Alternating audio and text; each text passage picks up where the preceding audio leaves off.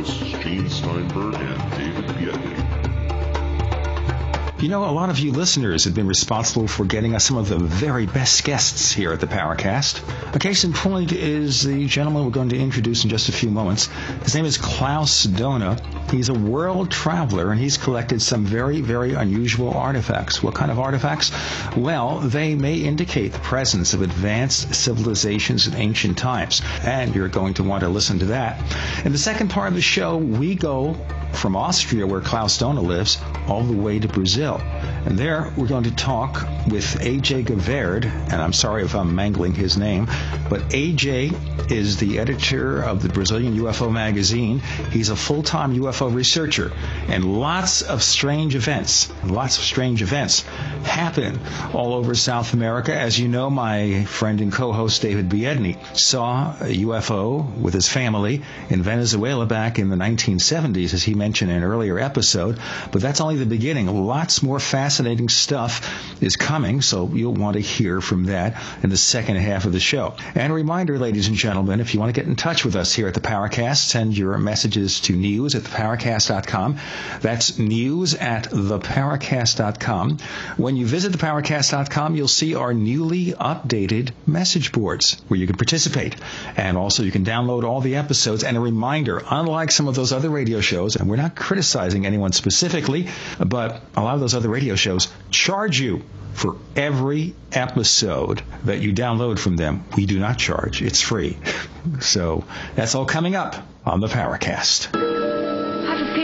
In Kansas anymore. I think most of you know that I love radio, and so I decided to look for the ultimate receiver for AM reception because I want outstanding AM reception, day and night, especially night where it gets difficult. So I've discovered that C. Crane CC Radio Plus has earned the reputation of having the best AM reception, which is exactly what C. Crane intended when they designed this gem of a radio. Along with its legendary AM reception, it also has excellent FM reception, a weather band, TV audio, and the ability to run on batteries for, and listen to this, 250 hours. So whether you use it as your bedside radio in your kitchen or at work, the CC Radio Plus will give you the pleasure of clear AM reception. The radio is designed for the clarity of the human voice and the benefits of useful features like five memory buttons per band. They work just like memory buttons in your car, a sleep timer, an alarm clock so you can get up at the right time, and a weather alert that now works as an all hazards alarm. You know what I want you to do? I want you to buy that radio, but also support this show by visiting our site, theparacast.com. That's theparacast.com right now. Click on the C. Crane sponsor button to order the CC Radio Plus for $164.95, and that includes free ground shipping and a free C. Crane catalog. Place your order today.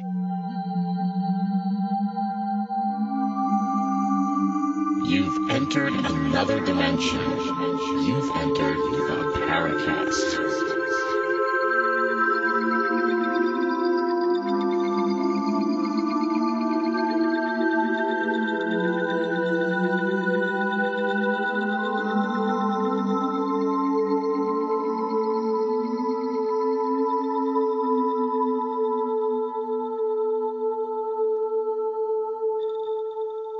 So, Klaus, how did you get involved in collecting, I guess we call them anomalous objects? That was several years ago. I read several books from uh, Robert Charroux, a French guy, and Peter Kolosimo, an Italian guy. Uh, they wrote a lot about unexplainable things, species they found, and places they found, and uh, many other books. And uh, on my trips, uh, mainly to Far East, to Japan, because my main job is making culture exhibition, like Rubens exhibitions or the history of the House of Habsburg. Uh, and I thought uh, I didn't believe that those things really exist, and I thought it might be a good idea trying to get uh, many of those pieces into one exhibition so that scientists could easily find out uh, if those things are real or frauds. And that was the start of the whole story. And I was very skeptic. I didn't believe all those things. And uh, I really had to change in the last few years. You're in the Paracast. Klaus Dona joins us, and he has gone around the world collecting anomalous objects. And I guess we might as well start with what was the first thing that you recovered or looked at that looked to you something that you couldn't explain? The first we researched only pieces which are in museums worldwide, uh, which are very strange and so on. And uh, a friend of mine, a director of a museum, wrote letters to all those uh, museums all over the world and asked if, as director to director, he asked for lending uh, such pieces, and uh, we asked altogether for 368 pieces. And how many do you think we got? How many? One. Oh my God. And Just all the one? others, and yeah, and we passed about one and a half year, and we only had back one and a half year until the opening of the planned exhibition. We rented already the space and everything, and we had exactly one piece. So everybody told me that's impossible to do such an exhibition, but uh, I said nothing is impossible as long as you don't try it. And then we researched by ourselves. We made several trips to South America, to Central America, to North America, also to Asia, and uh, finally, in one and a half year, we got 470 pieces into our exhibition. Oh boy. Were these pieces loaned to you? They weren't given to you. I imagine they just loaned them to you for the exhibition. Of course, and it was Yeah. not that easy to get many of those pieces because uh, private collectors, as you can imagine, they take very, very care of their pieces. And uh, on the other hand, many of those collections are not uh, recognized by the official scientists. So they were very skeptic what we tried to do if we tried to to do some jokes on them or whatever. And but finally, it was a real good and great success. And uh, when we brought the pieces to Vienna, it was not that easy at all to get some scientists for for checking those pieces. But finally, we got some of them, and all the pieces we checked. I was also very much surprised. There was not one fraud. There were only originals, but uh, many of the pieces, or let's say most of the pieces, even the scientists could not explain how did they made it, uh, where they come from, which civilization, and other things. I imagine that radiocarbon dating was a primary scientific method used to date these objects. What other methods were used to determine the dates of the origins of these objects and, and their actual locations of origin? Um, many of the pieces are made out of stone. This is very strange, but uh, now I know uh, that it's not that strange because uh, whenever, for example, a global catastrophe will happen, everything will disappear iron, metal, wood, everything. But stone, only stone will be forever and it will not change. So many of those things are made out of stone, and as you know, you cannot date uh, a stone. hmm That's why I'm wondering about the dating methods. Yeah, some, uh, and as as it's it takes a long time also to do several researches. That means we didn't have that much time. So, uh, for example, crystal skies, we got about uh, six into our first exhibition, and the owner is uh, a lady living in Holland. And she was before living in the United States, and she collected uh, six skulls, precious stone and uh, crystal skulls, and uh, the Hewlett Packard Institution did a check on several crystal skulls, and they asked also Mrs. Van Dieten if she would lend uh, one or two of the crystal skulls for the research, and she refused. Uh, that's why in the crystal world, her skulls were announced as uh, new made because she was not willing to give them for this research. Finally, when we got the skulls to Vienna, one of my friends is worldwide the expert on stonework and precious stonework, and he checked those skulls and uh, he said definitely all those six skulls were made by hand. That means it would have taken a long, long time and uh, they are real original and old. But even crystal you cannot date because the crystal itself is millions of years old. Well, the crystal skull tends to be kind of a, a strange story in and of itself. So these crystal skulls, has it been determined what they truly represent? No, nobody knows really, but uh, many of the elders and uh, other people, they say that they store some informations. And uh, it could be it could not be but i don't know it exactly and i didn't know it but i had a very very strange experience. Uh, two years ago in november it was exactly november 11th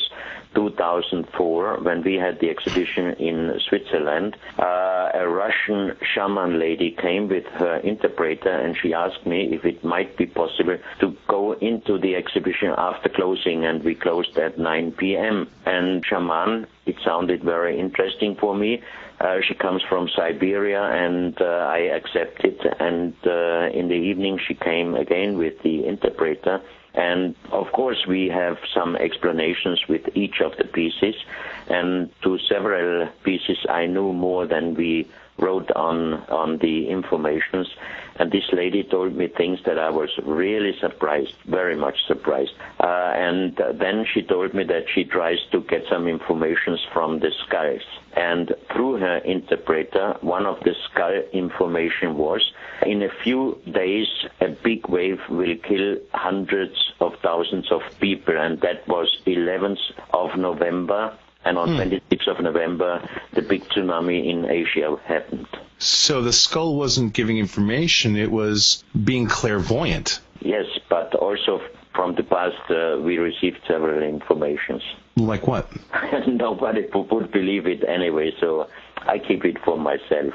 Let me ask you, how does the skull communicating this sort of information? Is somebody merging or mind melding with the skull? How is this happening? Uh, look, this is the big question which I cannot answer. There are so many things which I cannot answer this question. I mean, there are people, they know much more than me concerning exactly these questions. Now, about the origin of these skulls, Klaus, um, I think our listeners who probably know about these skulls yeah. wonder why it is that there is an assumption that they would have been impossible to make. I suppose if you had one person who was a craftsman who spent 10 or 15 years making one of these, would that be an unbelievable thing? Isn't that in the realm of possibility, even assuming I they were made I a long think, time? Uh, I think it would have uh, taken even more time than 10 or 15 years. Explain to us why. Because uh, as the expert checked one uh, skull, he didn't know anything about the story where it was found, etc. And this skull, uh, as Mrs. Van Dieten told me, was found in Guatemala under the earth when a farmer was working on his farm, mm-hmm. and uh, he checked this guy very very careful about uh, at least two hours and after two hours he told me uh, i think he always says i think because that doesn't mean uh, that he doesn't know it but he doesn't say they did he says right. Uh, i think they made the skull with a sharp, a very fine and strong instrument. They hit the raw form out of the crystal skull, and then they used, most probably, he said, uh, quartz sand to make the form exactly, and that, he said, would have taken a long, long time. And then they polished the skull and he thinks they used leather, but also this would have taken a long, long time.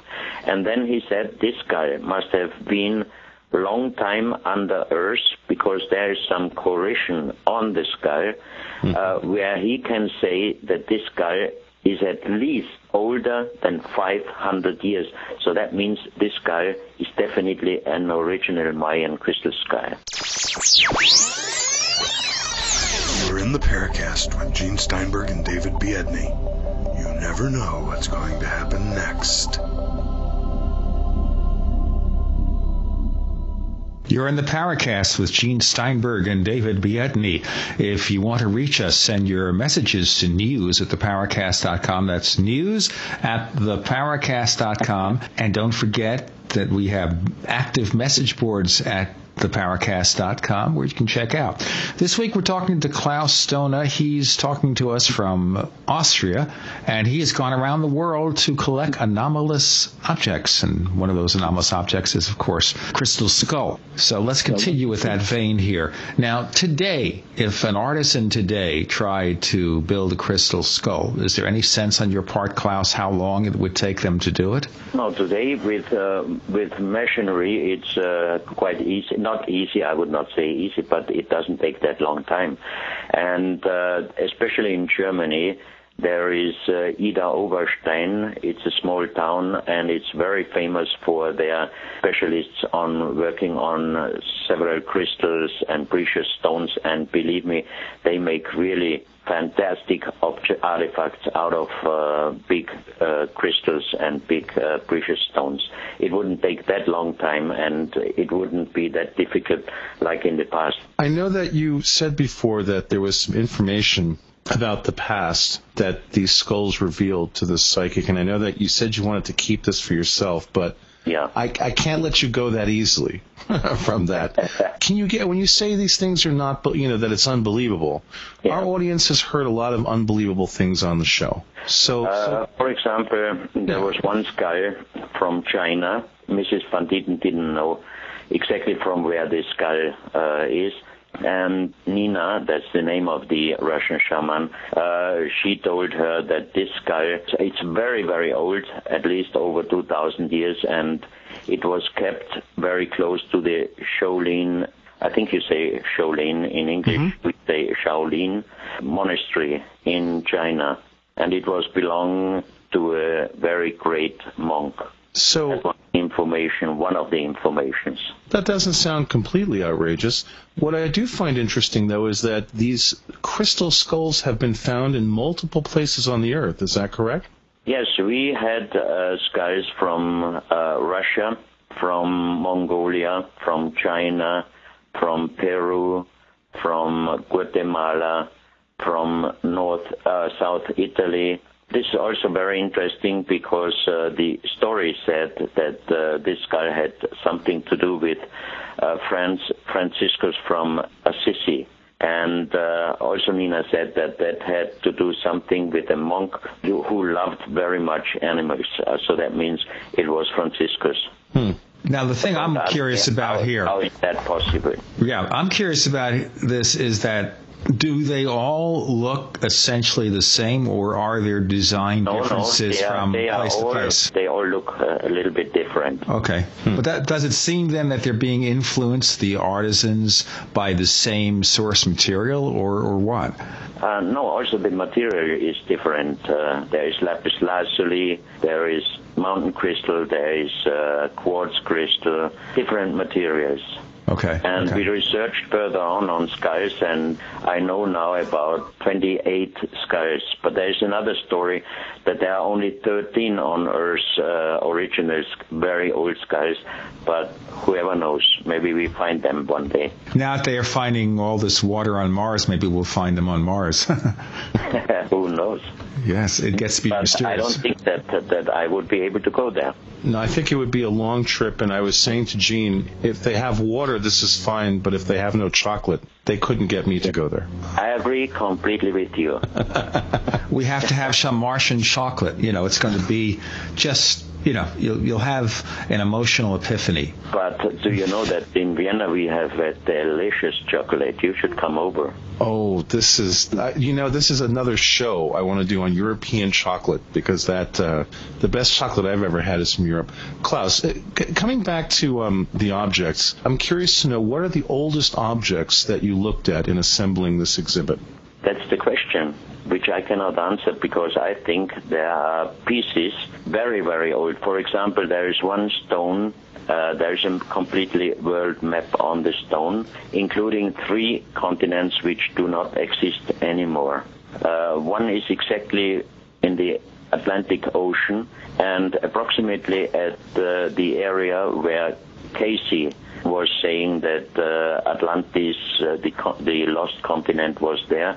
Another one is from the northwest island of Japan, which belongs now to Russia, until uh, far down to after Taiwan, a long continent.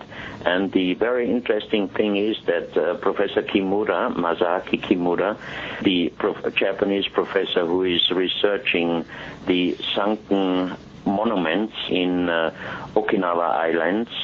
He found several of them already. One is very famous. It's called Iseki in Yonaguni Island. There's 25 meters uh, under the sea level, a very huge, big stone, kind of stone building. And many years archaeologists said that this was done by the nature, but he could already prove that this was done by man.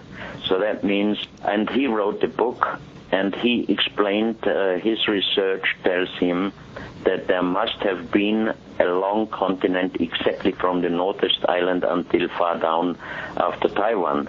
So very strange that on this stone map the continent is exactly like he was explaining in his book. Uh, and uh, the third one is in the area where the Fiji Islands are. And that could be the many times called lost continent Lemuria. But I think, so the question now, how old, how old must stone? this stone map be? Mm. And- Hey.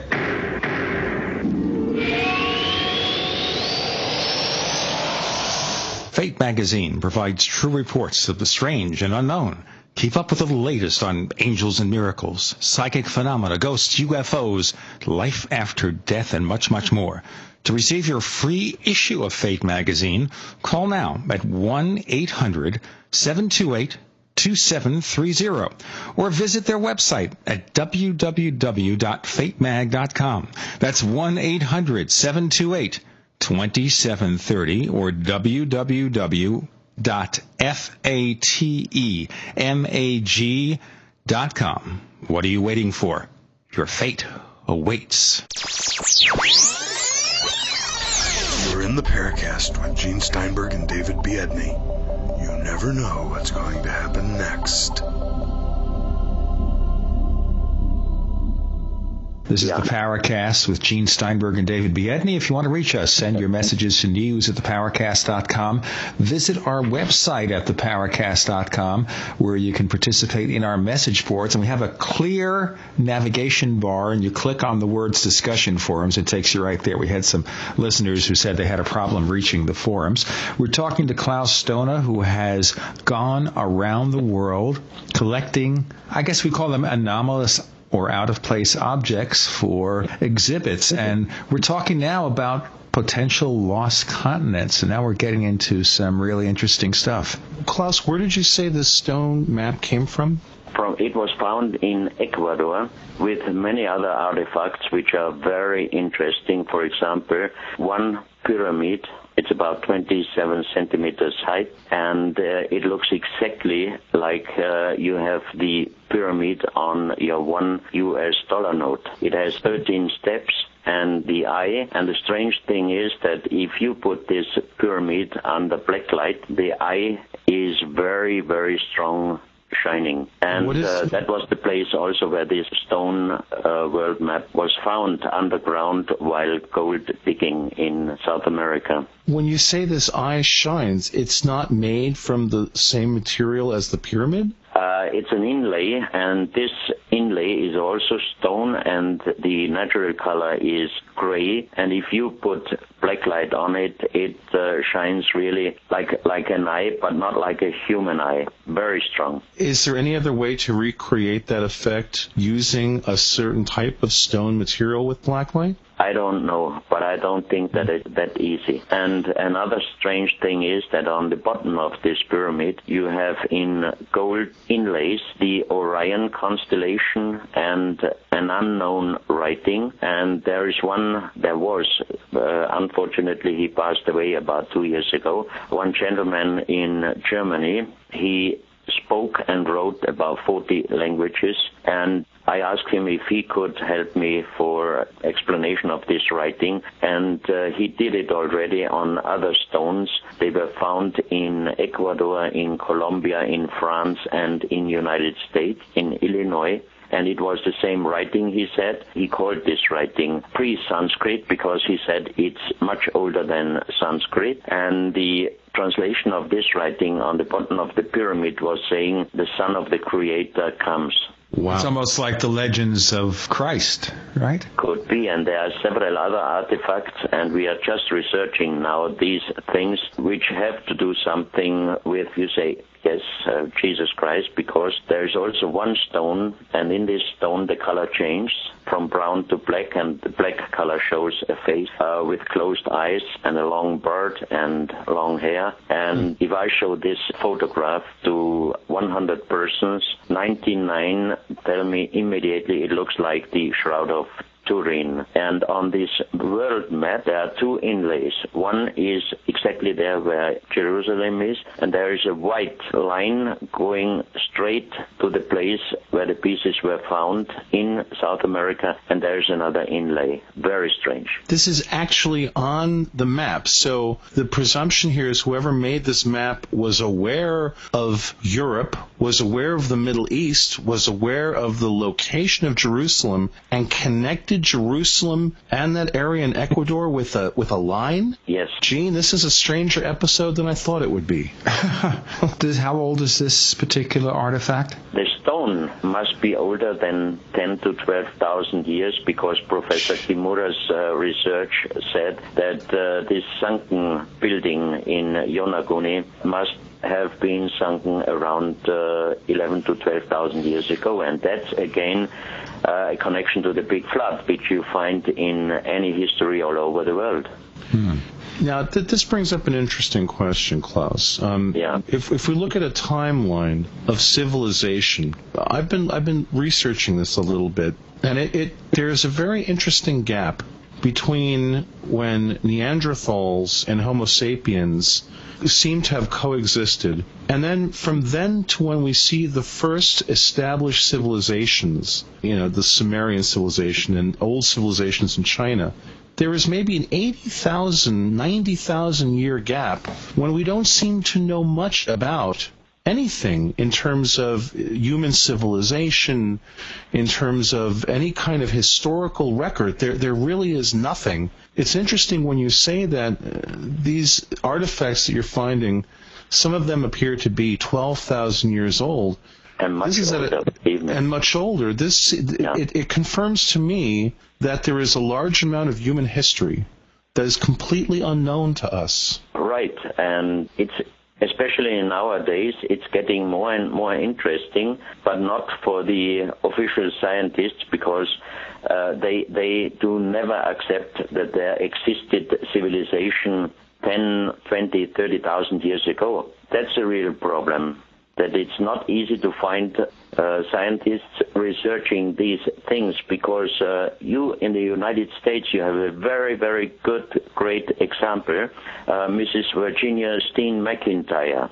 She was a great scientist and she lost her job because she found out in the 60s that she found in Mexico uh, that there lived a civilization uh, humans, there lived humans, or human population, about 250 to 400,000 years ago.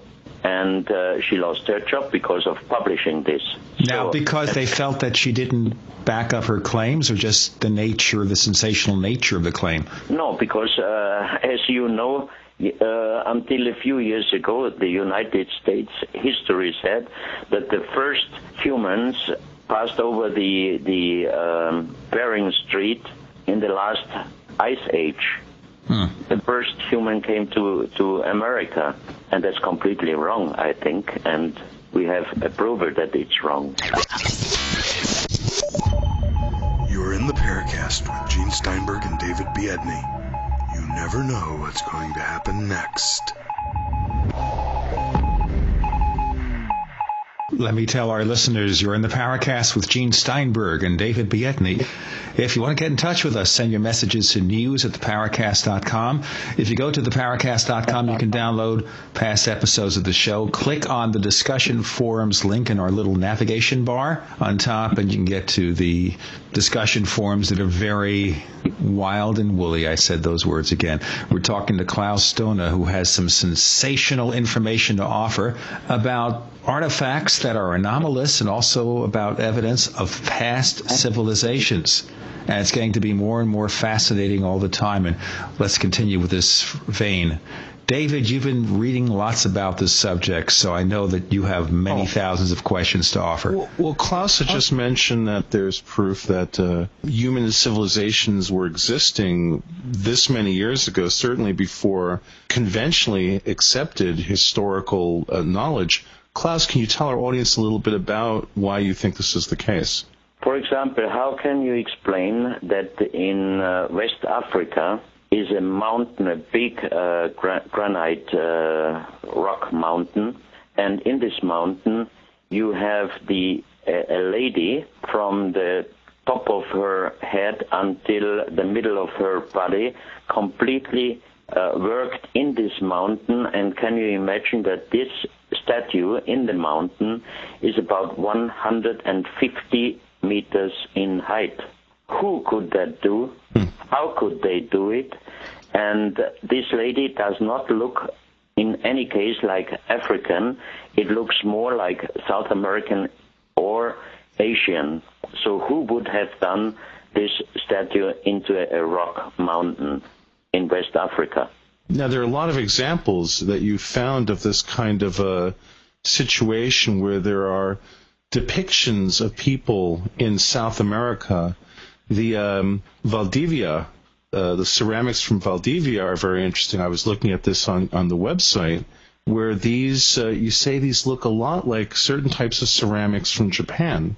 Uh, yes, exactly. This is uh, in Japan, it's called the Jomon culture, and in uh, Ecuador, it's called Valdivia. It's until now the oldest ceramic found in South America, but we found some pieces, and they are more than 20,000 years old. Not pieces, uh, parts of uh, ceramics. What is the theory then? That there was commerce or there was some type of political interaction between no, there South must Americans? have been there must have been a contact between Japan and South America at least six thousand years uh, before our time, because the pieces are so similar that the, if you put two pots from the same culture from Jomon and Ecuador from the Valdivia together, they look so perfectly the same that it's very hard to say which comes from where. But even there is another approver that there must have been a contact because in the year 2000, uh, in Chile were found about uh, 76 mummies in the Atacama Desert.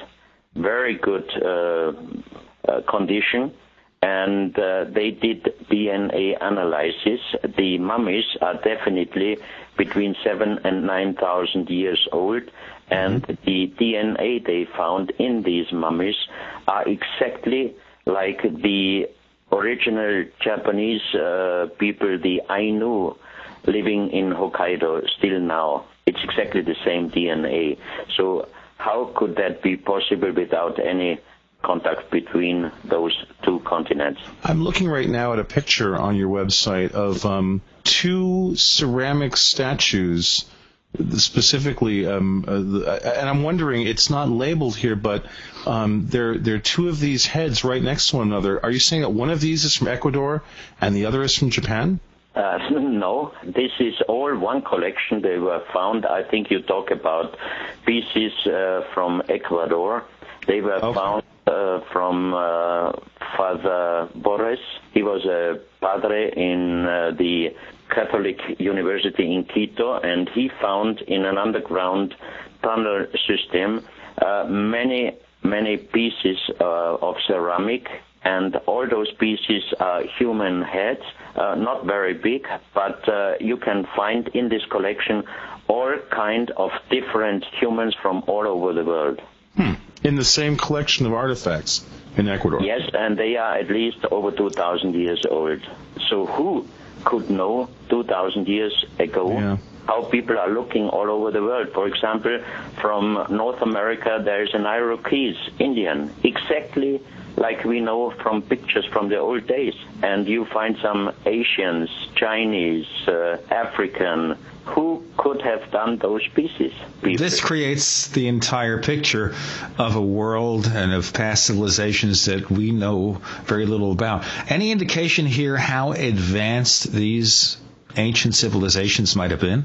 No idea, no idea. But I think uh, in the in the Indian oldest writing, you can uh, get the translation, and it's written about the Vimanas, the flying objects. Okay, I figured we're getting to this. Okay, so let's talk about that flying objects. Now, obviously, this takes us to ancient astronauts. So, is it possible that early man, thousands of years ago, met up with ancient, advanced beings from somewhere else? Could be, it could be. But other question, couldn't it be possible that uh, human civilization was already that advanced uh, that they could even make uh, flying objects? That's the Okay. question. I think as a corollary, we wonder if our civilization was destroyed, say, in the next 50 years, five or 10,000 years from now, what would be left of it? And if a new civilization arose, what would they think? Would they think they were the most advanced civilization, or would they know or have evidence that we existed at all? Very interesting Uh, question. you know what they mostly would find? Stone. Plastic, I would Because think. other material would, would disappear. What about plastic? Disappears. Hmm. I hope you're right. I, I sometimes wonder about all the years. I, I would hope that it, de- it, it decomposes. Yeah. Uh, maybe Yeah. then we should just give it all up and let the next civilization take over, and maybe they'll do better than we did. But then again, the other question would be what happened to these ancient civilizations? Did they reach a pinnacle of success? Did they undergo the same problems we have here and somehow destroy themselves? Was it some kind of outside cataclysm that raises so many questions? So many questions. Well, in some cases, like if you go to Easter Island, what Right. appears to have happened is that the, the native people there essentially deforested the whole the whole island to build the statues, and essentially they destroyed their own natural resources, much like we're doing today. Hmm. So basically, we haven't learned from history. We're just doing the same thing over and over again. Every five or ten thousand years, we develop a civilization, we make the same mistakes, we mess it all up, and then we come back again and we're ready to repeat those mistakes. That almost sounds Hopefully we tragic. come back again. Yes, hopefully. Hopefully there's a planet left to come back to.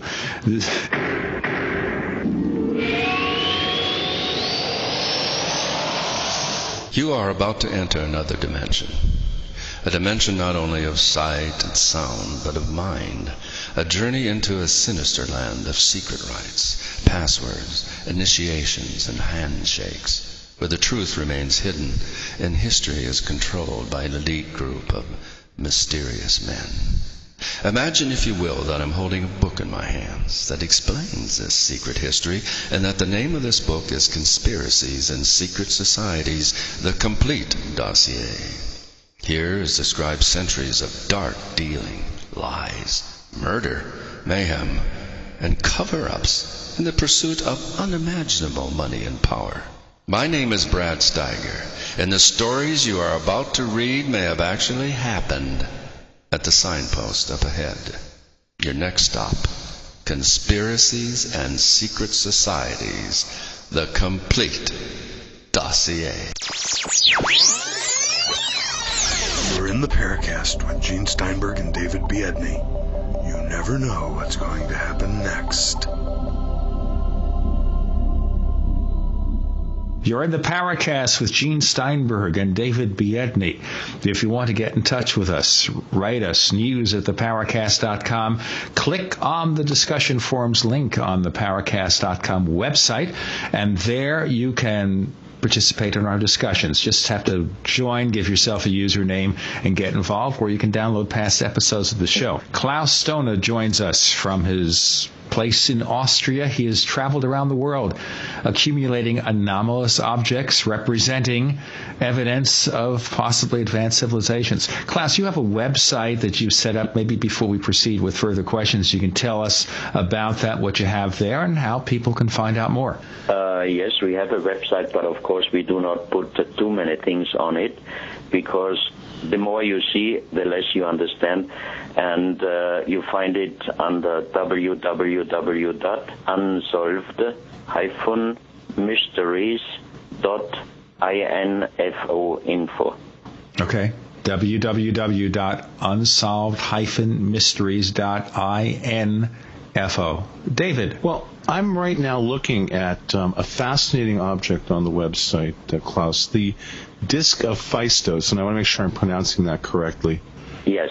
This photo is a replica because we were not able to get the original disc from the museum in Grecia. Uh, it's a replica, but a perfect one, and it's one of the very few replicas. For example, also the gold planes, we call it gold planes, the little uh, gold pieces from the Gold Museum in Bogota, we also could not get, but we got some uh, one-to-one original replicas. Well, and that's another question because those pieces are mentioned uh, officially as insects or other things, but uh, two Germans uh, did uh, models in a much bigger scale exactly on the original and uh, they could fly those objects with loopings and perfect flying. Really? So they were aerodynamically sound? Yes. Huh. Yeah, one, one caught my eye here, something called Mythology in Stone. This is on chapter 01 at your website. And it shows what I suppose you could call an astronaut wearing a helmet, very much like our astronauts do today or our advanced pilots. And how old is this stone object? Uh, it's not stone. Uh, this is ceramic. Okay. And also from uh, Ecuador, and, and it's about 2,500 years old. Oh boy. I'd like to come back to the disc of Phaistos for a moment, yeah, uh. Klaus, because this is a disc that has a very unusual iconographic language on it that looks, quite frankly, like nothing I have ever seen. It doesn't look like Egyptian hieroglyphics. It's completely different.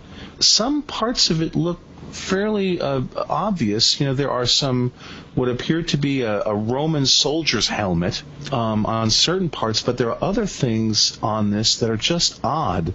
Uh, what do we know about this object? What is its history?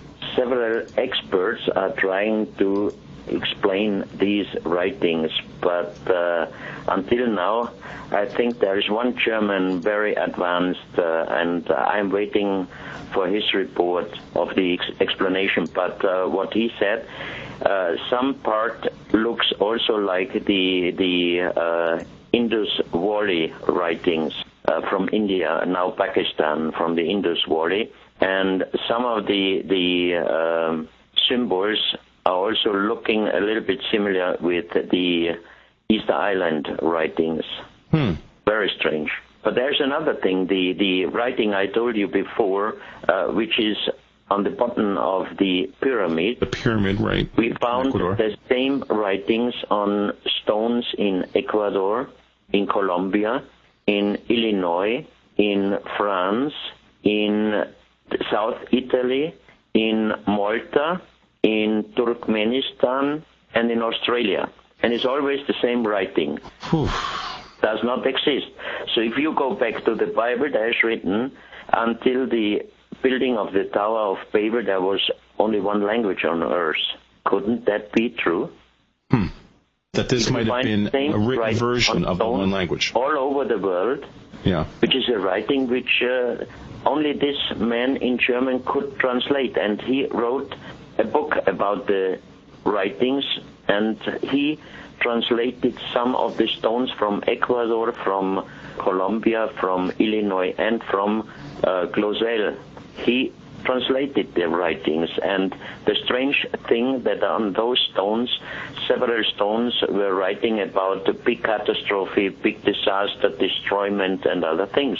Could you mention the name of that uh, of that fellow and the book he wrote again once more for our listeners, please? The man who made the translation, Yes, Kurt Schildmann. Kurt Schildmann. He passed away about uh, two years ago, uh, in the age of 94 years. But until his death, he was very clear in his head. Fantastic man. And what was the name of the book that he wrote about this language? Uh, he didn't publish many. He did it in his own uh, on his own, and fortunately, I have one, but it's in the office now. The title I Okay, sent that's okay. an email, but uh, I do not think that it's possible to buy it because he published not that many, and they were sold out completely rapidly. Has anybody else followed in his footsteps in learning how to interpret this language? There's another man, Dr. Zeitelmeier. He is living in Bavaria. Uh, he was uh, working many times with uh, Professor Schildmann. Wow. Okay. So someone has picked up the work because to, I, I look at this again, this um, Disca Phaistos, I look at this, and actually what my eye sees in looking at this, it's almost as if there are two separate stories being told here. David, could you tell our listeners exactly where they could see this picture? Well, this is um, if you go to uh, unsolved, you know, the the website uh, unsolvedmysteries.net is actually what I'm looking at. Um, in the chapter pages, it is in. Let me just make sure I got this right. It is in chapter five. Okay. Um, the Disca Phaistos and other okay, writing so that's mysteries. this is some little artifact here. How big it is is- it? The discus of Phaistos, like like a plate, like like a dish. Mm-hmm. So it's maybe maybe a foot across. In looking at it, Klaus, there is something. As I was saying, it's almost as if there this disc is depicting two separate timelines, two separate stories, the way it's organized. But what's most interesting to me looking at this is that at the upper left part, where the stories almost seem to begin, there is a, very small little image that almost looks like some kind of a spaceship. It's just very strange. I don't know if it's just the way my eye is seeing it, but um, there are some lines that come down, and then there's what looks like a spaceship with struts sitting upwards, sitting upright. It's We very odd. Many, It- many, many photos uh, from old artifacts with things on it which you might think like a saucer, flying saucer, or a spa- spaceship or whatever. There are many pieces. Is this because our brain wants us to think that's what we are seeing? I uh, wonder about this. Or, like I said before, couldn't it, couldn't it be possible that humans were much, much more advanced than we know until today? Hmm. This is the Paracast with your hosts, Gene Steinberg and David Biedney. You never know what's going to happen next. You're in the Paracast with Gene Steinberg and David Biedny. If you want to get in touch with us, send your messages to news at theparacast.com. That's news at theparacast.com. You visit the site, you can participate in our message boards, and you can download past episodes of the show from way back in the very beginning. And an important point here, we don't charge for the downloads. They're always free, and we make them available in MP3 format, so you don't need to have some kind of weird computer to listen to them, and you don't need to pay a subscription. We're talking to Klaus Dona. He is a person who is a world traveler collecting anomalous artifacts and information from around the world. David, I am very curious about what you're going to say next. Well, one of the first things as a teenager when I became interested in the paranormal, one of the very first things that uh, I came across were the Eric von Daniken writings. And what I found absolutely fascinating were the lines at Nazca. Uh, I had never seen anything like that. And uh, they were very compelling to me. I did wonder at the time, there was this idea that these could only be seen from up above. And how could that be possible? And it, it always occurred to me that uh, perhaps there was balloon technology that has long since been, you know, forgotten. Uh, when we think about flight, we think about airplanes, but certainly balloons existed long before airplanes did, and perhaps some form of a balloon was what was actually used in order to view these designs from the sky. I have a problem believing that these lines were put there, as it has been uh, uh, theorized, to guide incoming spaceships to where to land. I, I don't know that I believe that a spaceship would need a landing pattern or a runway, but certainly in terms of being able to see these things from the sky, I'm wondering. I know it's not in your, your collection of objects, uh, Klaus, but what, what what are your thoughts about the Nazca lines? Uh, I was flying two times over the lines, and very strange. I just can say very strange. And there are, I think, approximately 90 scientific explanations why they did those lines. So there are many, many explanations, but it's very hard to say is the right one included or are all the explanations wrong? Uh, the strange thing is that those lines you can even see from satellite. You know, I was actually using Google Earth, yeah. the software to look, and, and, and I was looking for them, and I wasn't able to find them. I spent about an hour trying to find them.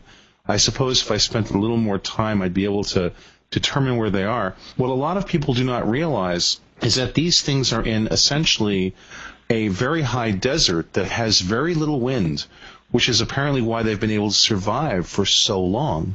Yeah, but uh, close to the Nazca lines, there is the little town Ica, or you would say Ica, and there is also a very strange collection, thousands of stones with engravings. The owner, Dr. Cabrera, he passed away about four years ago, but uh, in 1990, 19, uh, in 1999, 2000, 2001, uh, we interviewed him and we filmed and photographed all those pieces, and they are very strange. You find there dinosaurs, you find brain operations, heart transplantations, and other things. Dinosaurs? Very strange. Did you say dinosaurs? Human and dinosaurs also, yes. Really? In these carvings on these stones? Yes. What's the explanation for that? That seems incredibly odd. What the explanation? Yeah. we want to understand this. How, I, I mean, everything we know about the history of the planet uh, would strongly contradict that humans and dinosaurs coexisted. Oh, you have a very good example in uh, Texas, Paluxy River. They found dinosaurs' steps parallel with uh, human steps. Hmm. Okay. Glen Rose, Paluxy River. I was there. Well, what's the scientific theory behind this? I mean, these do not seem. Uh, this is certainly not part of mainstream science in any way. Uh, it is not. Uh, there's another good example. For example, in in uh, Mexico, Acambaro, uh, they found in the 30s, 1930s, 1940s, uh, over 30,000 ceramic pieces, and many of them are exactly showing dinosaurs. And researchers, age datings, uh, gave an age between 2,000 and 4,500 years. So how those people could know how dinosaurs are looking like? Hmm. Now, is it a situation where perhaps they were creating depictions of mythical creatures, not knowing that these things would actually appear to be dinosaurs? I'm just wondering but if that's a possibility. They look so exactly that you would be astonished. Some of them, you easily could uh, say which di- dinosaurs it is. Hmm. Is it possible to, to build up such a fantasy? That Well, the same story with the fantasy is concerning, by the scientists, the pyramids. That uh, maybe in different uh, time people had the same idea because pyramids you can find all over the world, all Yes. over the world. Yes. Even in these days, in Bosnia, former Yugoslavia, they found out that two mountains, they thought mountains, that they, these are two huge big pyramids. I'll tell you, we only have about three minutes left here, and, And it's in the- really hard to come to conclusions about so many mysteries. Except, I guess the overall one being that there could very well have been more advanced civilizations thousands of years ago. That a lot of the remnants were lost, and all we have are these strange artifacts that you pick up from time to time. So unfortunate. It would be great if scientists would keep more eyes on those things. But it's very difficult to talk with a specialist for Egypt about South America and vice versa. It's very difficult. They, they are specialists in this field and they do not look much on the other side. But there are Hmm. so many things. If you compare them, you find out many things. Klaus, I'm curious. Uh, you had this exhibit. Klaus, you had put together this exhibit, and I'm wondering if there's a book that exists with high quality photos. I know that I'd like to have that book. Did you guys make a book from this? Uh, we made a catalog out of it in Vienna, but only in German language, and I think soon we will uh, make it in English with many, many more artifacts. Because in the catalog you have four, over 450 color photos of objects we presented in Vienna, but in the last five years I found many, many other things. Well, I would love to be able to have a book of this, so I would uh, I would plead with you to publish this. Thank you. Is there? Oh, that would be lovely. I would love that. Is there a, a, a permanent exhibition of any sort in in Austria? No, no, no, no. This was only one time in Vienna, 2001, and then we had it in uh, Switzerland, and I'm just under negotiation to bring this exhibition next year in summertime to South Korea, to Seoul. Even even further away. And you're not coming to the United States, huh? The problem is that such a project is not at all very, very uh, cheap, as you can imagine. Yeah. Uh, of course, if we find a sponsor or organization who would like to have this exhibition in America, I would love to bring all the pieces over there. I'll tell you what, this is just the beginning of a discovery for knowledge. And it's, as I said, so sad that there's so much out there that we do not understand, so much, a wealth of knowledge that we have apparently lost through the ages. We've been talking to Klaus Dona. He's assembled exhibits of anomalous objects showing things about our history that we didn't understand or believe in. Check his site, www.unsolved-mysteries.info. Klaus, thank you so much for the I session thank you the very much, and podcast. sorry that my English is not that perfect. It's no, your great. English was excellent. It was excellent. Thank you so much, Klaus. This was fascinating. Thank you very much, and hope to hear you soon again.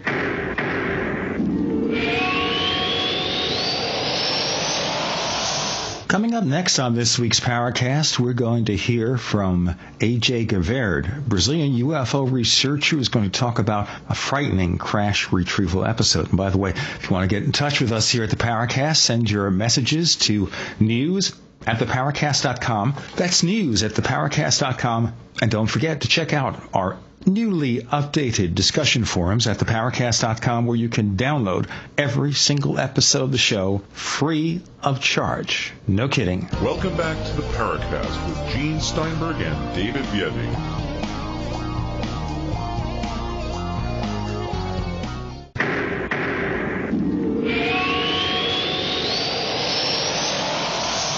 We have William Burns, the publisher of UFO Magazine, on the line. William, can you give us an offer for our readers about getting the magazine? Yes, I sure can. This is UFO Magazine, and I'm Bill Burns, the publisher, and here's an offer for your listeners. We have a special five issue introductory offer for first time subscribers, $19.95 for your first five issues. Not available anywhere else but on the Paracast. So, Bill, how do they place the order?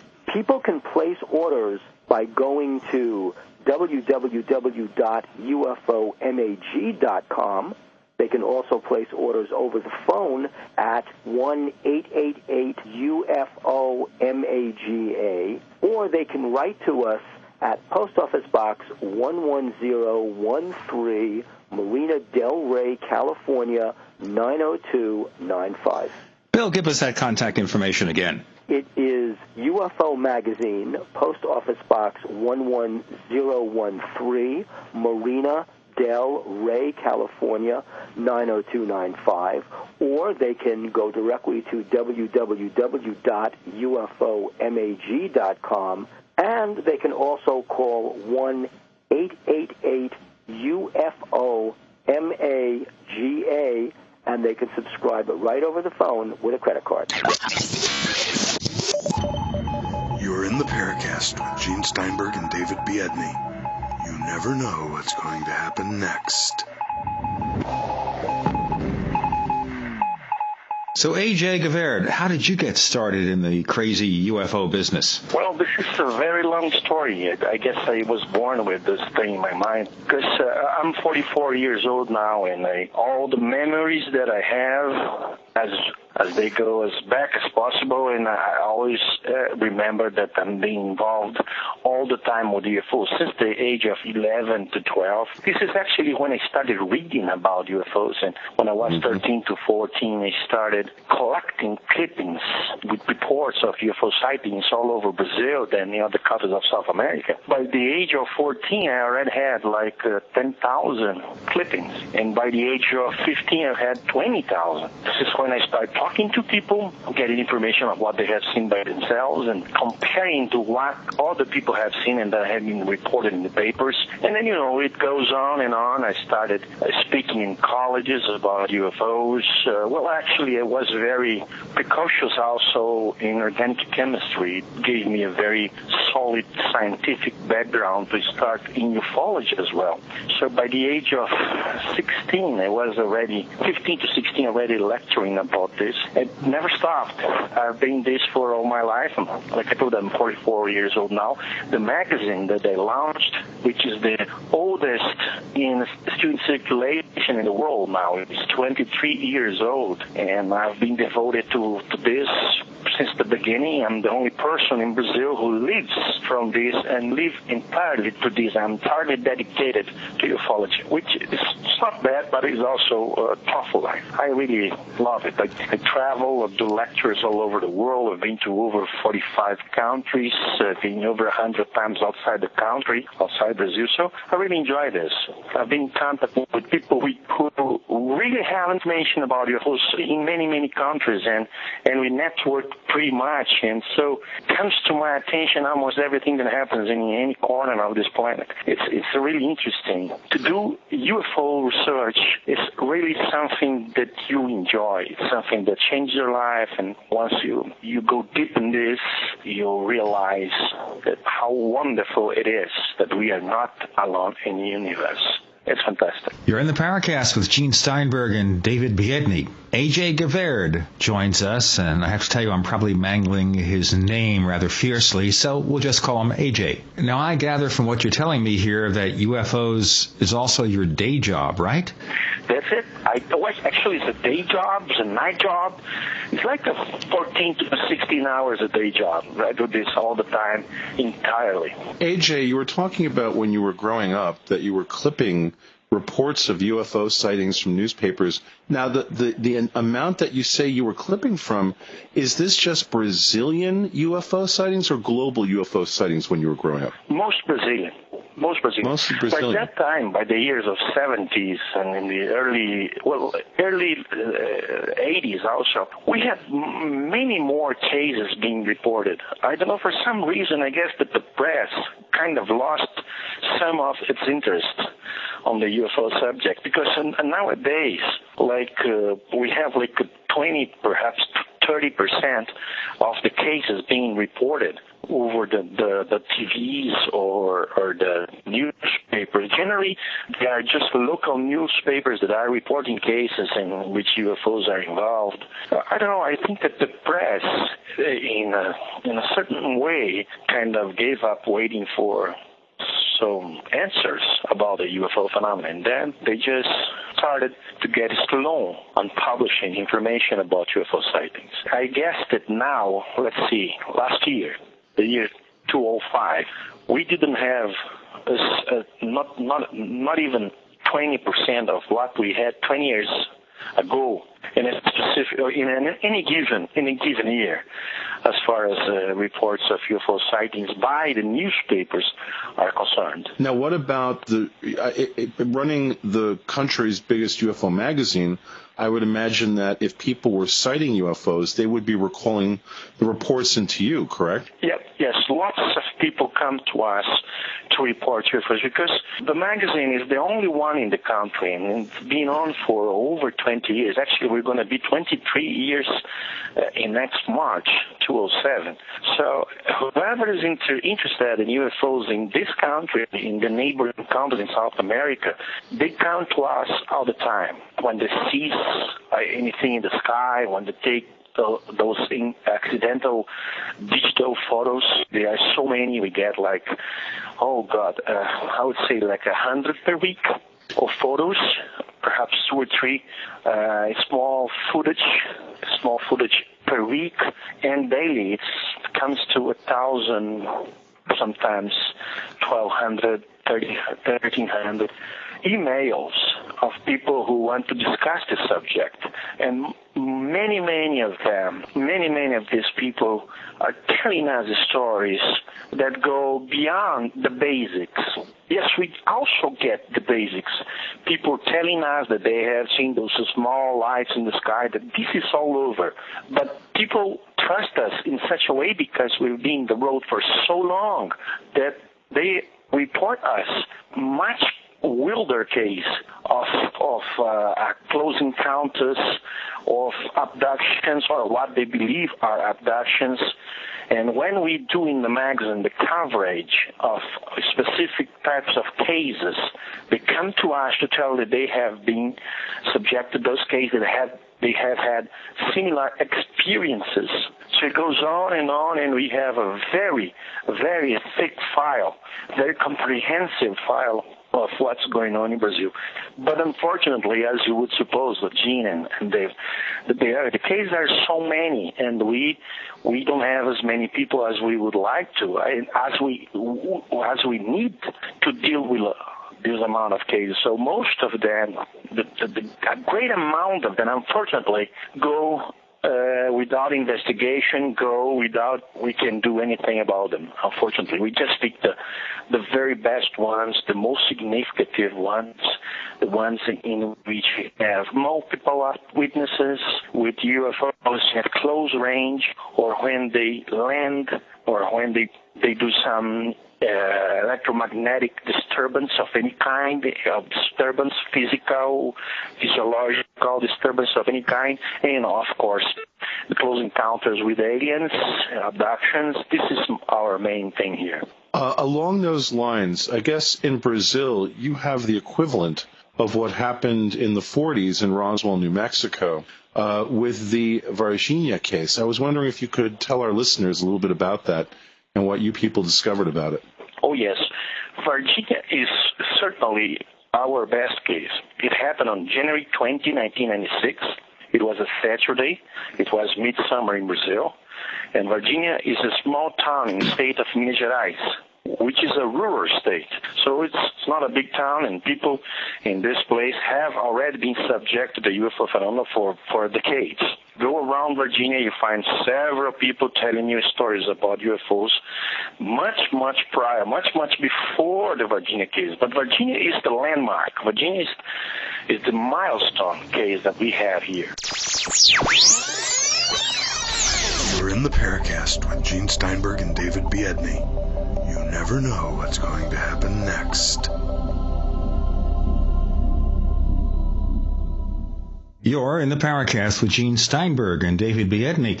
If you want to get in touch with us, send your messages to news at theparacast.com. That's news at theparacast.com. And don't forget to check our website, theparacast.com, where you can download past episodes of the show or join with our discussion forums. This week we're talking to A.J. Gevaerd. He's a longtime UFO investigator from Brazil. AJ is also the editor of uh, Brazilian UFO magazine. He does this full time, folks. And we're talking about a case here that I guess we'd call Brazil's answer to Roswell. That's correct. Yes, Varginha can very well be compared to Roswell. But I believe, Gene, that Varginha is much bigger than Roswell in very senses. Because, you see, Roswell happened in 1947 and only started being investigated 25 years after it happened. Mm-hmm. And by accident. So most of the witnesses have lost most of their memories. Some witnesses have already died by the time it started being investigated, and the others died in the decades after that. So we have several uh, gaps in Roswell investigation. It was well pretty well investigated, but because of the the time elapsed since it happened and when it started being investigated, this is a big problem. Now, in Varginha, we didn't have that. It happened on a Saturday, January 20, 1996, and it started being investigated less than 24 hours after it happened. And in less than a week, we had about 60 to 70 UFO researchers from all over the country going to Varginha. Some of them were were already in Varginha investigating the cases and talking to the witnesses and, and the, wit- the witnesses, the first-hand witnesses, people who saw the creatures, people who saw the creatures being taken, being being uh, captured by the fire department personnel and the army personnel. There are so many. You go into town, you can still find people because we're talking about three to four hundred witnesses, of which we have spoken with a hundred. Now, Roswell not not even compared to that. We Hmm. have a hundred live first-hand witnesses of the Varginha case. These are people who saw creatures at large after the crash of a, a UFO, and we we also have the witnesses of the crash.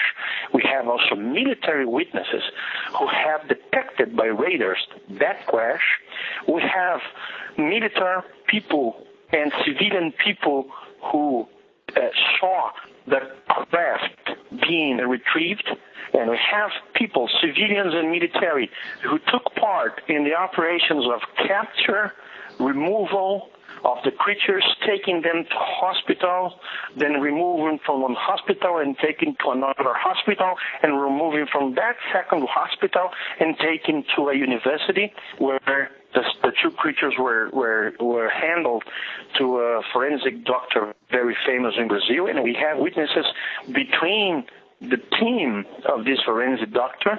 We have reports given to us in confidentiality, uh, anonymously.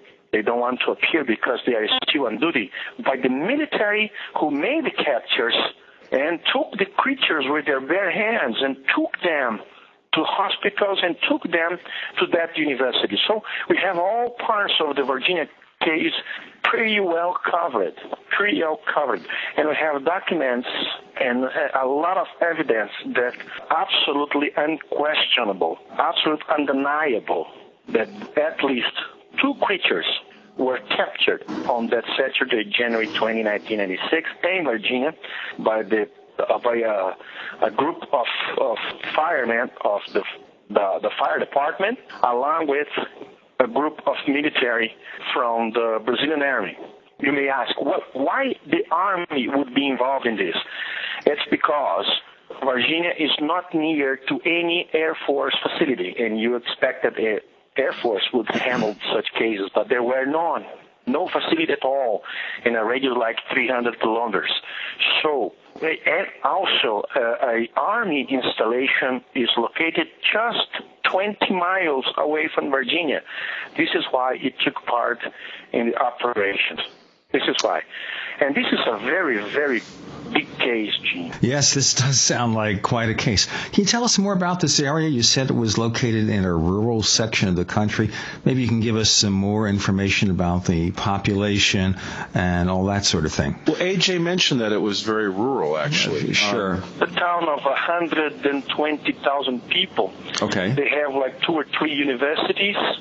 They have a few buildings in the house. Well, actually, they don't like to that we say that Varginha is a small or at maximum a medium-sized town. They don't like it. The Virginians they don't really like it. But it, but Varginha is, is actually a, a very small town yet. A small town, and and and and you know what? It's in a in a state right in the middle of Brazil. It's in a state called Minas Gerais, which is very famous for the last like 40 or 50 years for the so many cases of UFOs and abductions of humans in that state.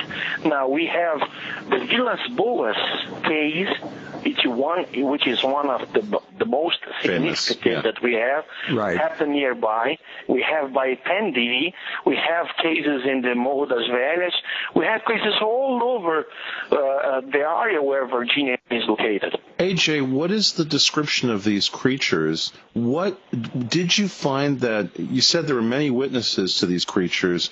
Were their stories and their descriptions of these creatures consistent? And um, Yes. They were. Yes, they were consistent, and the, all everybody who saw the creatures have given us the same basic report. The creature had the same two legs, two arms, a body, and a head that almost all other alien creatures that have been seen outside UFOs or inside UFOs in this planet. This is then the traditional gray alien, then? Excuse me? Well, it looked like a gray in format, in shape, but it, it didn't have any gray skin. It had a, a, a brown, a dark brown skin. Right. And big head, the big eyes, no black. Instead of black, they were dark red eyes. And they look like, they looked like they were very fragile, like they were suffering in our atmosphere. As a matter of fact, it's kind of disgusting of telling you that, but the facts must be said. As a matter of fact, some of the people who came close to the creatures, especially after midday on that Saturday, when the sun was very high, was the sun was very hot, reported that the creatures had this very bad smell of rotten meat. Oh, boy.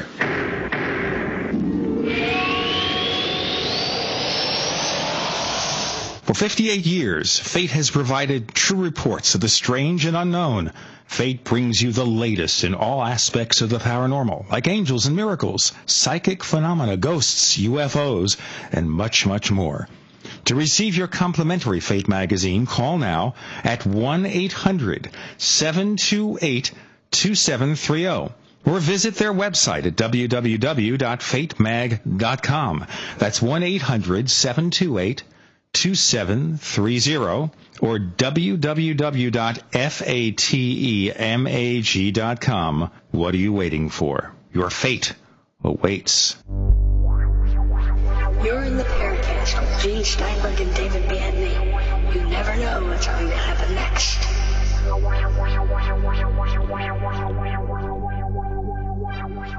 You're in the Paracast with Gene Steinberg and David Biedney.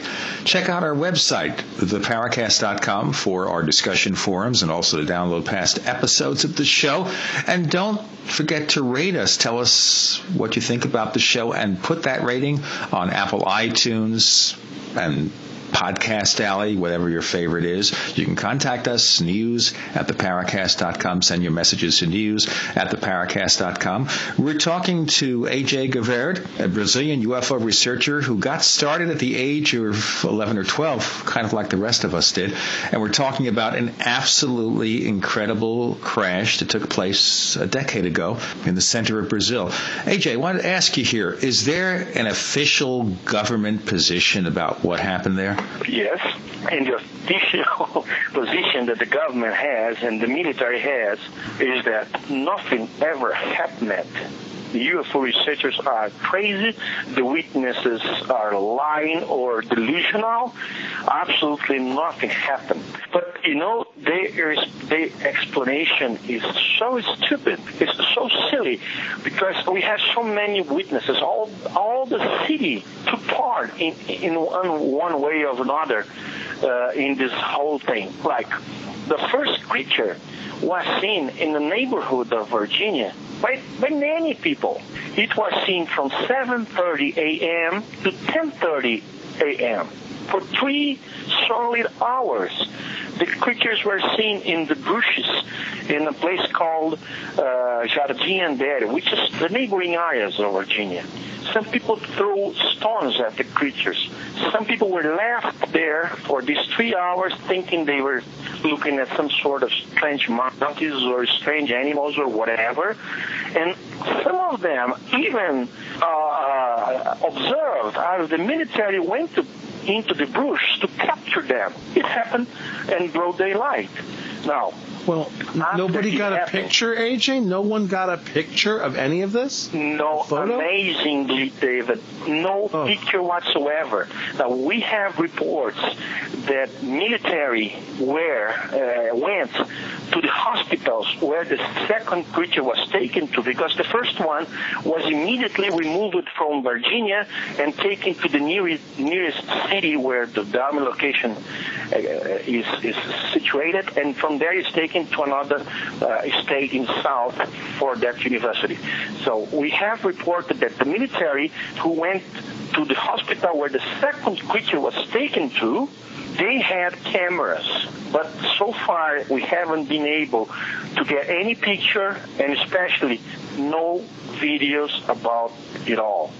Uh, we know of the existence of one one uh, long duration video of over one hour that was shot of several steps of the procedure that, that the doctors did with the creature in the first hospital and partially in the second hospital where it was taken to. And we know that several militaries saw this tape, this video, because we have spoken with people who worked in their houses and reported part of the contents of such videos. But it was all kept under wraps. It was all kept under very heavy secrecy. So unfortunately, we don't have we don't have any video, any image of that, except for uh, the drawings made by the witnesses. Unfortunately. What What about the no, crash vehicle itself? Very important about this case. Yeah. That is, after the first creature was captured and removed from town at 10:30 a.m., all the police forces were on alert, on full alert. And we have civilian police, we have military police, we have federal police, plus the military, plus the fire department personnel, and a few other forces, all in the town of Varginha, looking for the other creatures that remained at large. Now, eventually, on that Saturday afternoon, about 3.30 in that afternoon, three girls that used to work as maids in some people's houses nearby, they used to join themselves, to meet themselves in a particular place where they would, from there, walk to their homes through an empty field for a few blocks. And they did precisely the same thing they have done in the in the several uh, many several times uh, before and while they are doing that in the middle of the way they saw a second creature we believe that's the second creature. That creature was the, the one that was captured later on at night. By 8.30, all the police forces that I described were looking for something strange. And there was a group of military police guys that were at leave they're at, at, home. They're not working at that particular weekend, but they were called upon to go on duty, to present themselves for duty, for work, and they were given very brief information, very fastly information that they were supposed to look for a strange, strange creatures. So this is why they they started looking for strange creatures. They didn't give them any further information, especially any information of what the dangers of that creature might impose to someone who gets close to them. You know what happened? By 8:30 that night, there are these two guys in a in a military in a military car. Actually, it was a civilian car that belonged to a military installation, the military police. These two guys were working in this car, doing what they were told to, going to the neighboring areas of Varginha to look for something strange. Out of sudden, something strange, a, a creature walking on two feet, just go across the, the street and they have to brake almost run over it. Now, the guy who was sitting in the passenger seat, which in Brazil it's in the right portion of the car, just like United States, unlike UK. This guy was Marco Eli 23 years old, and as I told you, he was on leave. He was at home. He was spending his time with his with, with his family. He used to live with his parents and his wife, who was six months pregnant. And he left the car and goes into the bushes and captures the second creature with his bare hands. Can you imagine something like that? You know what he did after that? What? He brings the creature back to the car, opens the door, sits in the seat, and puts the creature on his lap. And then they go look for help. that guy died 17 days after that. Oh boy. Septicemia. Yes, his Im- immune system was totally destroyed because he was attacked in this 17 days period of time by three different bacteria. Two of them were healed, were treated, but the third one, which is a bacteria that we are exposed to it on a regular daily basis, it killed the guy. Oh boy. There's nothing that could be done.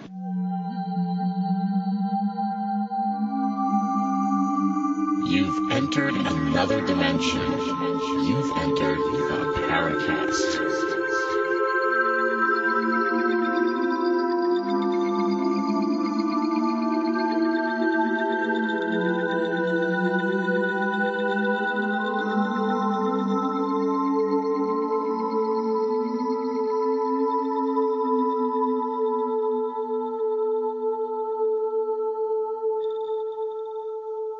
You're in the Paracast with Gene Steinberg and David Biedney. If you want to get in touch with us, send your messages to news at theparacast.com. Check our website at theparacast.com for our discussion forums and to download past episodes of the show. We're talking to AJ Gevaerd. He is a longtime UFO researcher from Brazil. And we're talking about I guess a situation here where somebody captures an alien or apparent alien and then suffers from a fatal illness. And we were talking to Nick Redfern on the show just a few weeks ago about the similar subject, about his investigation into people who have suffered from fatal diseases as a result of coming too close to spacecraft or to aliens. So maybe the watchword here is caution. UFO occupants and craft are dangerous to your health. Sure sounds that way, right? Oh, yes, it, it can be very dangerous, you know, to be in contact at close range with aliens, with UFOs. But we, we, how would supposed to know? Perhaps in, in some particular cases, to be close to aliens would not cause any harm to us. In that case, in Brazil, unfortunately, we didn't have any knowledge at all about those aliens, those that specific type of alien, because not only that, but we haven't even heard of a similar type of alien seen anywhere else in the world. So we didn't have any data on that. And even if we had, we couldn't help because the military started their operations without asking to anybody uh, what kind of danger would they expect. Now, because this this young fellow died of this generalized infection with septicemia, we would suppose that perhaps if you consider that looking at by that angle, the military would be right in keeping that under wraps at a certain point, because perhaps at that particular day, with a few aliens at large, uh, several people that could be in touch with them could have been hurt, could have been harmed, could have been killed. So we always consider that as something that puzzles us. Plus, Gene, there's more. We AJ, before you continue, no, AJ, I have to ask you a question before you continue. This fellow, okay. this fellow, this gentleman, did he have any kind of a history of health problems leading up to this? And were you able to acquire the medical records stating what exactly he died of?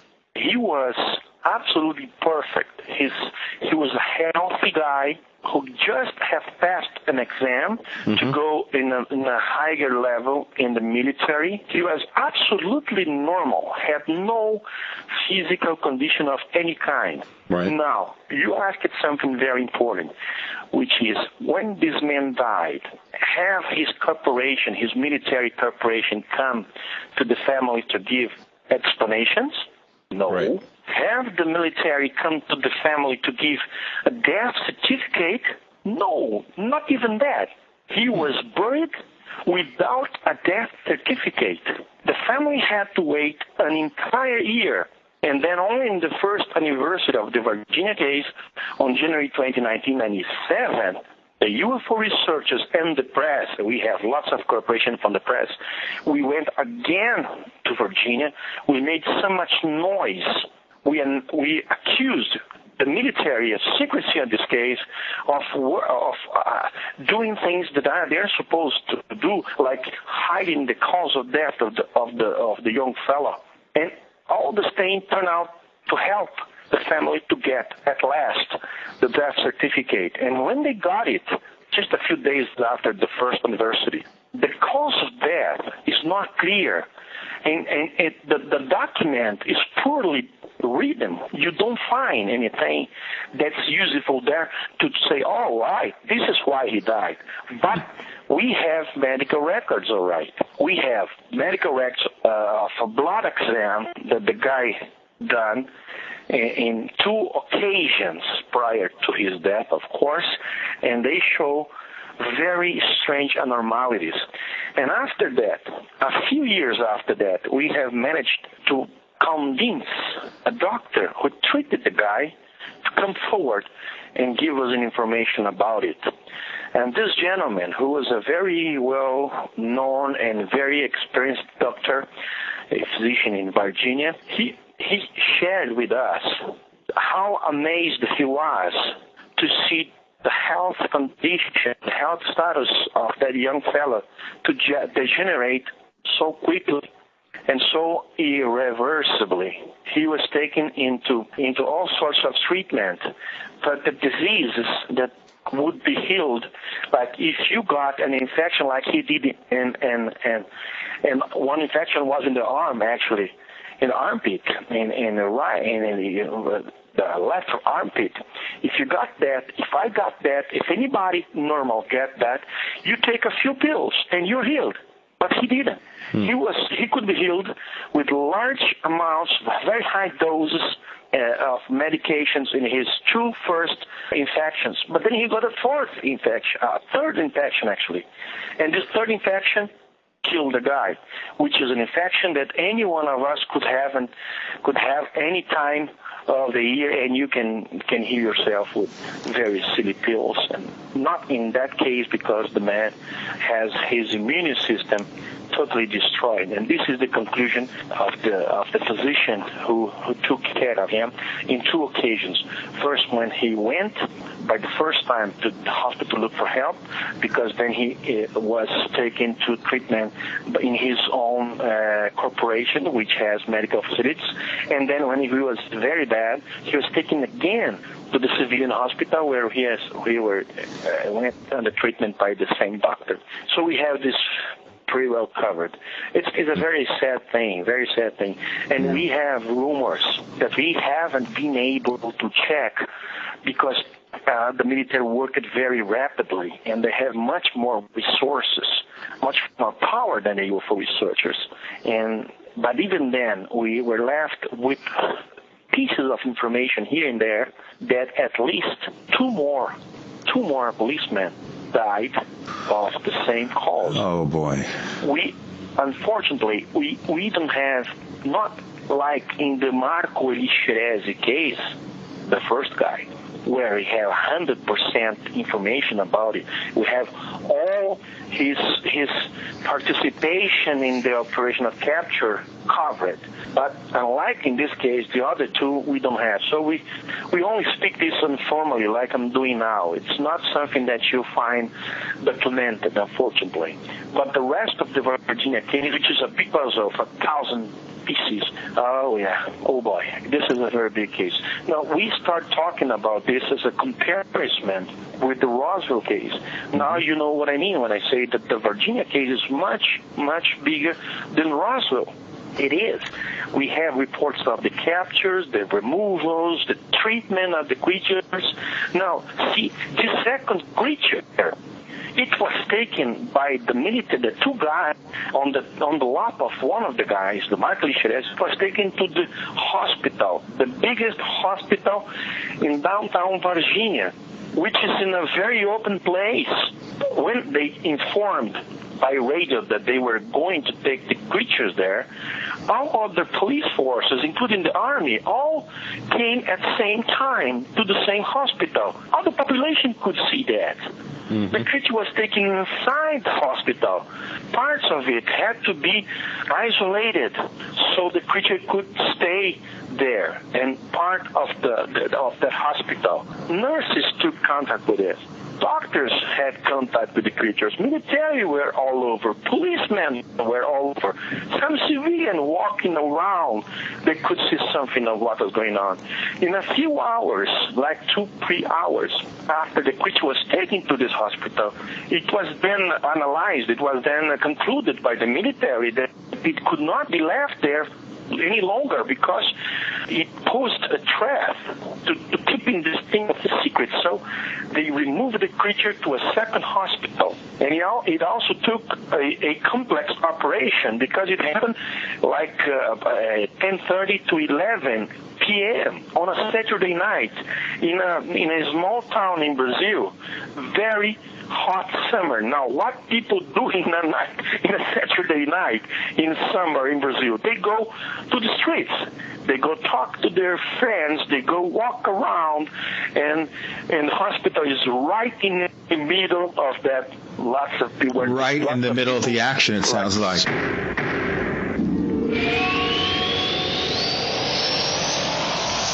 This is Tim Beckley, Mr. UFO, reporting for ConspiracyJournal.com. Fascinated by the strange and unknown? Things that go bump in the night? UFOs, time travel, Area 51, the Philadelphia experiment, shady government cover-ups? Don't be left out in the lunar cold. Sign up now for our weekly online newsletter and receive our snail mail catalogs. Go to conspiracyjournal.com or email Tim Beckley at MrUFO at webtv.net. It's all out of this world. This is the Paracast with your hosts, Gene Steinberg and David Biedney. You never know what's going to happen next.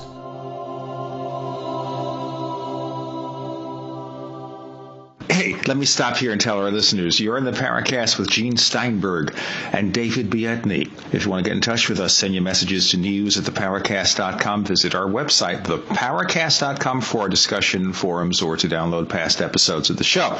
We're talking to AJ Gevaerd from Brazil, a UFO investigator, full-time UFO investigator, and we're talking about what is clearly one of the most incredible UFO cases ever. David? What about uh, the ship itself, AJ, if we have a, a bunch of aliens walking around town, what happened to their ship? Was there any report of recovered metal or recovered artifacts? Did nobody yes. so did nobody grab a little piece? No, nobody grabbed a little piece because you know the whole story the beginning of the story is like this. We have solid information that NORAD, North American Defense System, tracked this object coming into uh, Brazilian airspace by one of uh, the United States satellites. Then it was informed to our authorities that this object was aiming to some point of uh, central Brazil. So our systems, the, the radar system and defense control system in Brazil started tracking this object as well. We have discovered. Now this object was started coming down and never got up. So the military concluded it crashed. And the military arrived the scene, place where it crashed, where it was detected that it crashed much faster than any one of the UFO researchers. Actually, in a matter of hours, in a matter of hours, the object uh, was already retrieved, and we have uh, a couple of witnesses that saw the retrieval of it. One of them was harmed and threatened by the military not to speak about that to anyone. What he saw, he was driving in this road in the early morning of Saturday, January 20. The crash happened like 4.30 to 5 a.m., very early in the morning, and he was driving about 6.30 to 7 a.m., just a couple of hours or less than that, when he saw a strange movement of trucks and troops into certain position like 10 kilometers outside Varginha.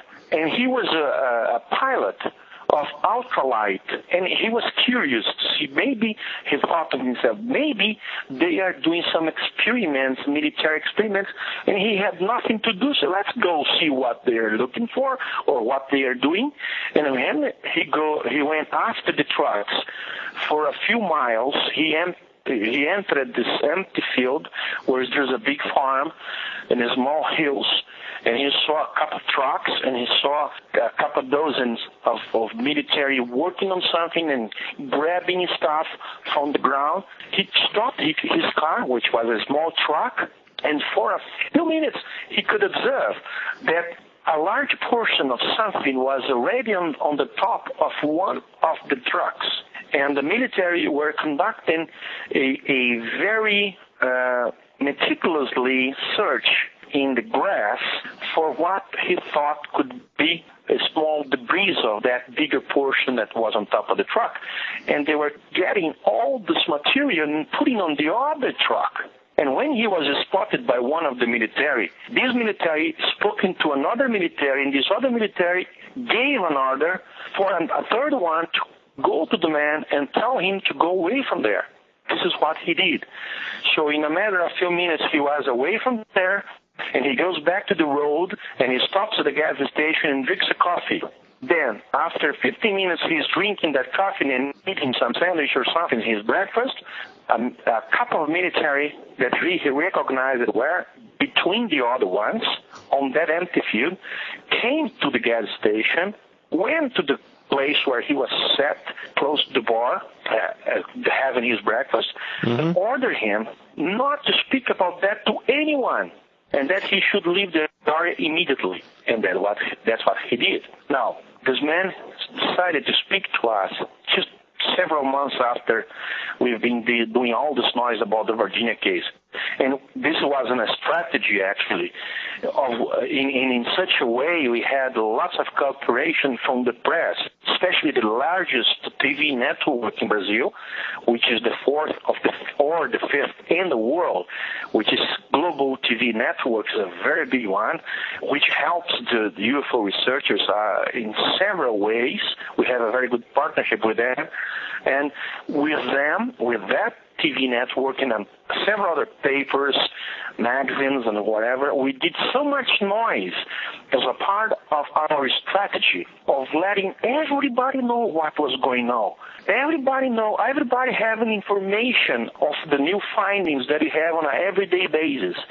So, by doing that, other witnesses decided to come to us to give us the information on what they have seen. And one of them is this gentleman Another one is a lady who actually died last year, that she used to be a wife of a former mayor of the city of Varginha. And just a couple of weeks after January 20, 1996, after the capture of the creatures, and in the, the, the, the other days after the, the, the, the capture, there were lots of sightings of UFOs and strange creatures all over town. But this couple, this this lady, Terezinha Van Cleft, and and her husband, who used to be the mayor of town, they were in a party in a zoo in the middle of the city of Varginha. There is a zoo, and in the zoo there is a a place for a party. It's a covered place. People do birthday parties, people right, do right. ball mm-hmm. parties, all mm-hmm. sorts of parties. And there was going on a, a, wedding. And at a certain point, she decides to go out. And this is in the middle of the zoo with the trees all over, animals and everything. And she decides to go out for a smoke. Then she sees that she was being watched by something. When she gets close to it, it was another creature precisely at the same type that was described by so many people during the Varginha sighting on January 20, 1996 this young fellow, fragile body with big head, three protuberances in the head, resembling uh, like horns, but they were not horns at all because they started at the at the front of the head and go to the back of the head, one right in the middle and two on the on the side of the heads, and this big, big dark red eyes. Oh this, boy! This almost this almost sounds like descriptions of the chupacabra. Yes, well, but uh, unlike the chupacabras, this creature didn't have wings or big teeth or or big nails or uh, any kind of uh, hair, no bodily Mm-hmm. hair, no no sort of body hair. So it's a different thing than than the chupacabra. Right, and- but it, the, the red eyes uh, is an interesting comparison. You're in the Paracast with Gene Steinberg and David Biedney. You never know what's going to happen next. You're in the Paracast with Gene Steinberg and David Biedney. If you want to contact us, send your messages to news at theparacast.com, news at theparacast.com. Visit our website, theparacast.com, where you can participate in our discussion forums or download past episodes of the show. AJ Gevaerd joins us. He is a full-time UFO researcher, has been at it for about over 30 years now, and we're talking about some incredible UFO-related encounters. And we have time really for one more segment on the show, but AJ, you're going to have to come back again in the future so we can explore this further. So, David, you had some questions. Well, okay, AJ, this case was uh, 10 years ago. It looks like there were a lot of witnesses. Unfortunately, it looks like there were no photographs at all, which I find very frustrating. What has happened with the case since then? Has there been anybody in the military who's been willing to come forward and talk about this at all? Well, every now and then we we grab a new piece of evidence here and there. It's been going on since it happened. Now, just a couple of years ago, actually more, three years ago, we had a Roger Leir, Dr. Roger Leir from Thousand Oaks, California, coming down mm-hmm. to Brazil. He's a he's a very good friend of all Brazilian UFO researchers. He's coming. He has come here many many times, and in one of these occasions that he was here, he decides to go to Varginha. And while he was in Varginha, he was put in contact with a doctor, and they they both have the same specialty. The doctor is an orthopedic, and Roger is a podiat- podiatric Podiatrist, yeah, yeah, yeah. and they deal with same thing, hands and feet and and bones and this and that. And because they they got together, this doctor, this Brazilian doctor, that we have been talking to him for so long to convince him to come forward, to come public, to speak about his experiences that he had already confessed in a very private manner to a few of the UFO researchers, but he was reluctant to come forward. He was reluctant to give us any more description, details of what he experienced on the night that the second creature was taken to the hospital. But when Roger was there, Roger, because they were uh, doctors and had the same specialty, Roger somehow convinced him to come forward. And that man, on that day, gave us a very interesting report. He was on the emergency room of that hospital where the second creature, capture creature, was taken to. And he was dealing with his patients over there when the creature was already in the other part of the hospital. And one military decided to go after him and say, Hey, doctor, can you take a look at something and see what can you do to help it? And the man went there to the other room and sees that creature laying down and tries to help that creature laying down in any way. But he was unable because, and this is something that he declared to us, he was unable because he didn't know what to do. That thing didn't seem human. That thing didn't have any vital signs like heart beating or something. So hmm. the doctor was getting more and more frustrated as he, w- he tried to help but didn't know what to do. So one particular time, and this is the description that this doctor, who's a very serious one, gives us. One particular time after like half an hour had passed and he was with that creature, he reports that the environment of that room become yellowish, strangely yellowish. And he says that his sight of the creature comes so clear that he, he had his vision enhanced, his thoughts enhanced. He could almost capture what the creature was thinking. And out of a sudden, he had this information of what he could do with that creature laying down there, hurt, if it wasn't too late. And it was too late. The creature was almost dying. He had that information and he decided to give to us just three years ago. This kind of thing, like a new witness is coming forward, it goes all the time. Now, all the time we have a, a, an email from someone who gives us a new piece of information. See, I was there, I saw this or I saw that, or my cousin uh, used to work at the military. He decided to talk last week. He decided to tell us what happened on that day in Varginha, and this and that. All this kind of information. So we always getting information and adding, adding this information to the big scenery. It's amazing. Hmm. So outside of this, and that testimony is fascinating, but really otherwise you have had no success trying to determine where the bodies of these things ended up. One of the things that occurred to me while you were telling the story is I wondered if at any time the American military was seen in Varginha cooperating with Brazilian military forces.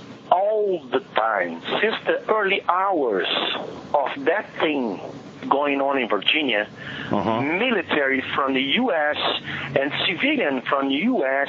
that I suppose were sent by the U.S. consulate in São Paulo, which is only 300 kilometers, like 200 miles away, were sent to Varginha. Some of these people register into the hotels and spend a couple days, or actually a couple nights. We have reports of American doctors. We have reports of American military going around with the hmm. Brazilian military and around with the Brazilian doctors. Now, while the creature was kept in the first hospital for just a couple of hours, when it was concluded that it couldn't be kept there for longer because it was too public, and they decided to take to another hospital, which is a private one, much more calm, uh, which is far away from downtown, and the situation was very betterly in a much better way could be controlled. What happened? They did that. They transferred the creature, and it was kept there for an entire day, for actually 26 hours, when eventually the creature died. And during that day, most of the doctors uh, who have any specialty, who have special skills in Varginha, were called to go and to assist to see if they could help in any way to reverse the situation to keep the creature alive. And among them, military from U.S. and doctors from the U.S. You know, we have about a million questions we'd like to ask you, but unfortunately we're just about out of time. So maybe we could so. prepare to sum this up. Before I do, though, can you tell our listeners, is there any way to get in touch with you? Do you have a website people can check out? Yes, unfortunately, my website is all in Portuguese. Okay. Just a few portions of it is in English. People can hit uh, ufo.com.br. Okay, ufo.com.br. .br. Go ahead. Yeah, very easy. UFO.com plus .br for Brazil. Okay. And people can write me anytime. I, I, I get emails from all over the world, and I, I make a point in answering them uh, all the time that I get it. And my email is ha at G-E-V-A-E-R-D, as in my surname, dot com. Okay. Or either editor at ufo.com.br. People can send me emails. I can uh, give further details of the Varginha case, including images, if someone is interested. Mm-hmm. Well, we're going to be definitely interested in exploring this. And by the way, Dr. Roger Leir is a friend of the show. He's been on our show, and I'm hoping that perhaps in the next few weeks we'll have him back on the show to discuss his investigation into the case because this is something that the fact that it only happened 10 years ago, it makes it a lot easier for us to at least try to investigate, try to find out more about it, and also take advantage of your wisdom and experience. Let me ask a question which probably we didn't have a chance to pursue. A real fast question here. Have you personally ever seen a UFO? Just in, in, in occasions that were very fast things. Uh, I have three sightings in my entire life. Actually, one happened in the United States back in 1992. I was at the extraterrestrial highway next to Rachel, and I was driving back to Vegas. There was a UFO conference going on in Vegas, and the car where I was with a couple of fellows, we were chased like uh, for a few minutes for a strange, very strange balls of light close to the the mailbox And that was something. But here in Brazil, I had two sightings close to the area where I live, which is a big swamp just like the Everglades called Pantanal. Which, hmm. by the way, the name is Big Swamp, actually. We had been there several times researching cases. There are lots of families that live, live all over. They have sightings to report. And in two occasions, I have seen just small balls of light in the sky. Nothing that could make me, you know, that, that I could use for my own researches. Not, Understood. not even compared. These cases are not even compared to some of the cases that I have investigated. So if I would use my own experiences with UFOs, Wouldn't go too would- far. no, I wouldn't get too far. we definitely have to have you back. I've got a lot more questions I didn't have answered. Uh, Definitely. You, ha- you have to come I'll back be the show. delighted to get to get back to the show anytime you want. We are definitely going to have you back. AJ, thanks for joining us on the Paracast. It was my pleasure, Gene and David. Uh, I wish you guys all the best, and if you, we can help in any way, just let us know. The Paracast with Gene Steinberg and David Biedney is a production of Making the Impossible Incorporated. Join us next week for a new adventure in the Paracast.